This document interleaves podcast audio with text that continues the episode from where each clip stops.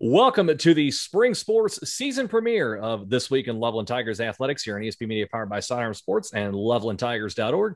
My name is Jason Griefer. We're happy to welcome back Loveland AD Brian Knatzer. Brian, good to have you back with us uh, here once again. Uh, obviously, a lot of things going on. It's been a very busy time for you. We certainly appreciate some of your time here today.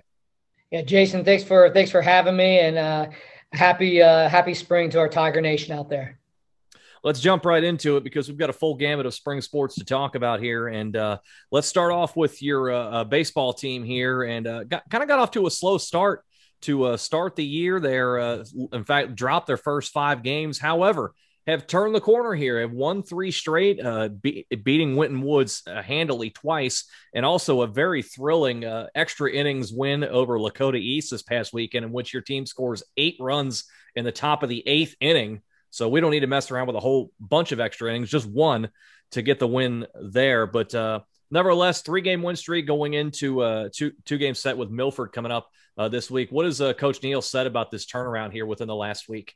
Yeah, I think it, it you know it took a while to fi- figure out where where uh, who who the starters were and and where uh, the placement of the kids are, best position, lineup, you know, uh, pitching rotation. But I think we're getting a better feel for that. And uh, as we saw, you know, even last night we had. Um, you know, uh, Zach Beebe out on the mound last night through it through got the W.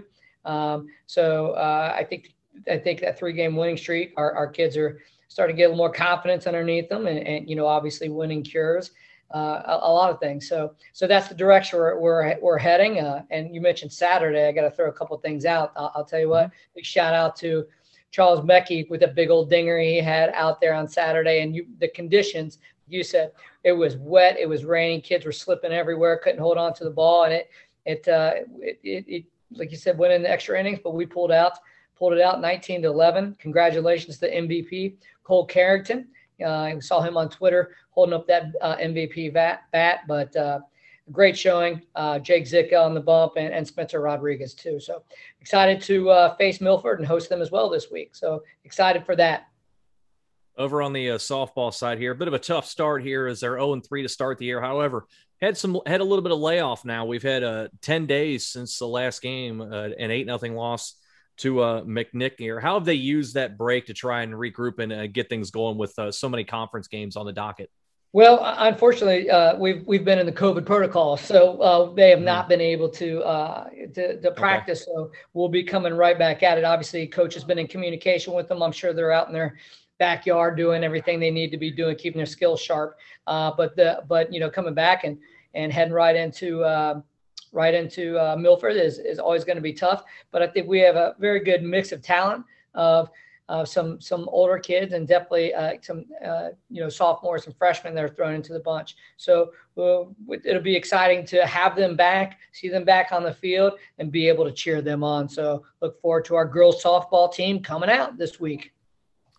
Let's move over and talk about lacrosse here. And we can kind of touch both the girls and the boys right now because they're both playing uh, very, very well. The girls off to a 2 0 start in league play. They've won five of six overall. Uh, the boys have won three in a row, including beating Turpin to open uh, league play thus far on the season. What are you seeing from both your lacrosse teams right now? How they're playing right now to get themselves, you know, get building these win streaks? Oh, we're moving. Both of these coaches, um, you know, Coach Spencer from the girls' side and Coach Riggle from the boys' side, they they are do not fear away from from playing the best competition uh, that's out there. So, you know, our girls, our girls coach came in and, and scheduled Thomas Worthington, Upper Arlington, Jackson High School from, from Cleveland. You know, our, our, our boys are playing some tough competition as well, just faced a, a, very tough and beat a very tough CHCA team, you know, in the pouring down rain uh, this past Saturday. So, I mean, the, the stats are out there. You, you see the girls coming back and taking wins over Sycamore and Marymount. Um, you know, those are big established programs that, you know, playing that heavy competition, uh, that, that allows you to play better, um, you know, down, you know, in, in your region. And I think you know what to expect. And uh, I, I, think we're all better for it. And you can see it in some of the stats, you know, on the girls side where you got uh, Will Hort and Wanger with 24 and, and 21 goals. And those are also, those, those kids are also leading the assists uh, as well with, with, with Beasley. And, our goalie for the girls side, Maggie Nance, 76 saves. So uh, pretty impressive. Um, and then, you know, on our boys side, uh, our goalie Will Westermeyer doing a great job. Ethan Lund and and uh, West Weston Mansky, our defensive specialist, and obviously our attack Zach Mulligan, uh, Masters and Wilburn, just doing a great job uh, getting the ball in uh, the goal. Um, very excited about our, our um, upcoming week as well. So um, they are they are moving strong. Um, played some tough competition, and now they're ready just to continue to to move on through this month boys tennis is getting going as well and, and starting to finally get the chance to defend their league shot league title uh, from two years ago. Been an up and down start thus far in the season. Won their first three matches of the year. Now they've lost three straight to uh, to Seven Hills, to Turpin, and a three-two tight one, and then a sweep, unfortunately, uh, against Mason. There, how would you assess their play early on?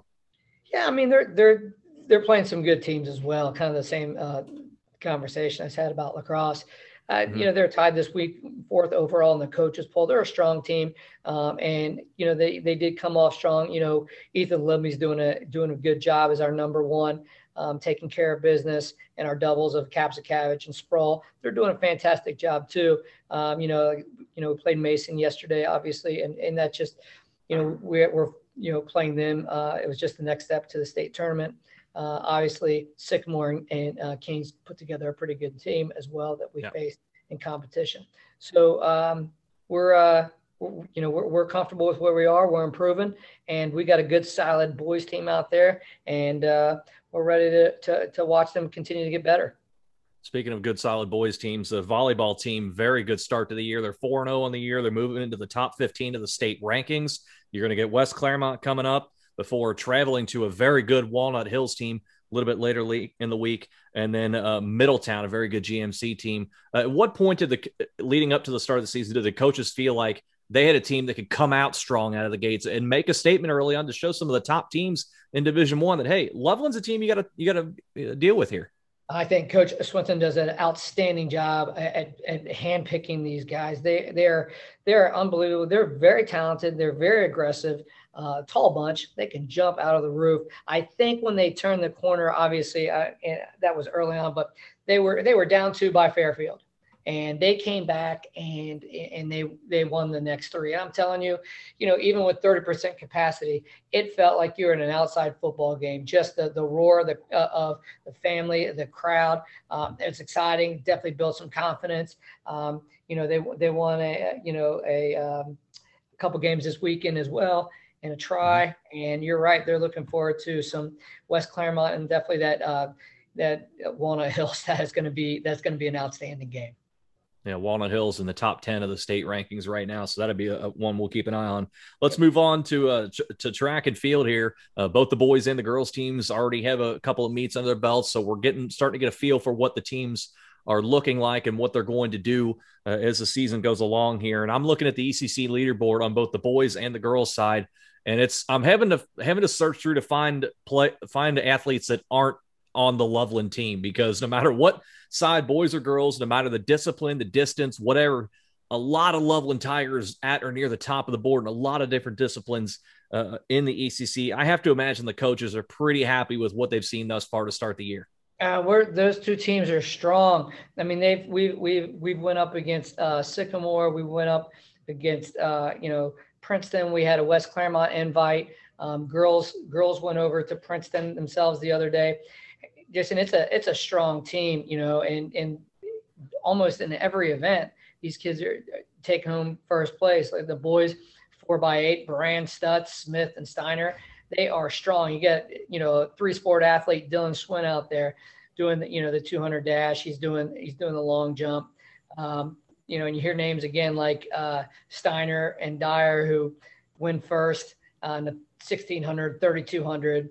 Uh, Ogden getting it done in the in the shot and, and the disc, and uh, Teddy Andrews uh, cleaning up in the 200 hurdles. I mean, you're going to see uh, they are deep and they are strong.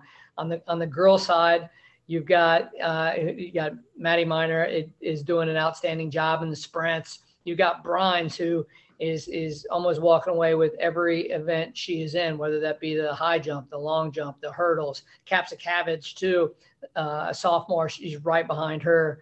Um, we have 1600 runner Sarah Maddox. It goes deep. Uh, 3200 relay. You've got last names Knatzer, Sager, Colgate, Maddox. Um, you know, and I think they're so interchangeable parts. These girls are getting strong, are getting faster, and and you saw the times they're they're looking uh, very good. Uh, we got strong throwers, Polakowski, Kapsakavage. Uh, you're hearing a lot of these names repeated. Jesse Gibbons in the 800. Mm-hmm. These names are being repeated, and I think uh, you know these kids are doing you know two, three, four events, and uh, we can go deep. There's more names that uh, I'll mention the next time. Just a lot of success. Sure. Um, coaches are doing a great job keeping them healthy, pushing them, and getting the most out of them. So, really excited to watch them take on Mount Healthy this week. Lastly, before I let you go here today, I know we're we're we're a little short on time here today because it, a lot of a lot of things going on. You've had a lot of busy uh, things going on for yourself here, so we appreciate some of your time. But uh. I'm wondering your thoughts as we're getting into the spring season now. We're starting to we're we're we're we're allowed to have and we can have spectators at the events here for the spring sports athletes because we remember they didn't have a season a year ago, so they're getting back into the swing things as far as playing goes. But we also see you know fans, parents, family members, the Loveland community out and supporting these teams in so much as they're allowed to be. I'm wondering how the kids have uh, taken to that as the spring sports season has gotten underway. Well, you know, that's really just came down the pipeline. So they're still adjusting to that. You know, I think all these mm-hmm. kids are, are, are kind of used to this by now. so yeah. I mean, they, have learned how to how to play within themselves and, and as a team. And obviously a big bonus with, you know, you know, allowing, uh, you know, more people to come to the event. And I see, I think we'll see that uh, grow and grow. And especially down the time we get to some of, uh, you know, our major invites. Uh, but I think, you know, a lot of these kids are just internally motivated and uh, have gotten used to, you know, just, you know, cheering each other on with inside their yeah. team. So it's been different. But uh, yeah, I'm excited just to kind of feel what it's like to be back, um, to continue to provide safe opportunities for our spectators and our kids as well. Uh, but uh, yeah, we're excited to move forward. And we're excited to uh, move forward with our coverage here uh, on the podcast, uh, Brian. We're certainly excited to have you back here with us here today to get things going to kick off the spring season. Certainly appreciate the time. Looking forward to uh, more in depth conversations in the coming weeks. Thanks, Jason. Appreciate everything. Go Tiger Nation. That is Loveland Athletic Director Brian Knatzer joining us for the season premiere of This Week in Loveland Tigers Athletics here on lovelandtigers.org and ESP Media powered by Sidearm Sports.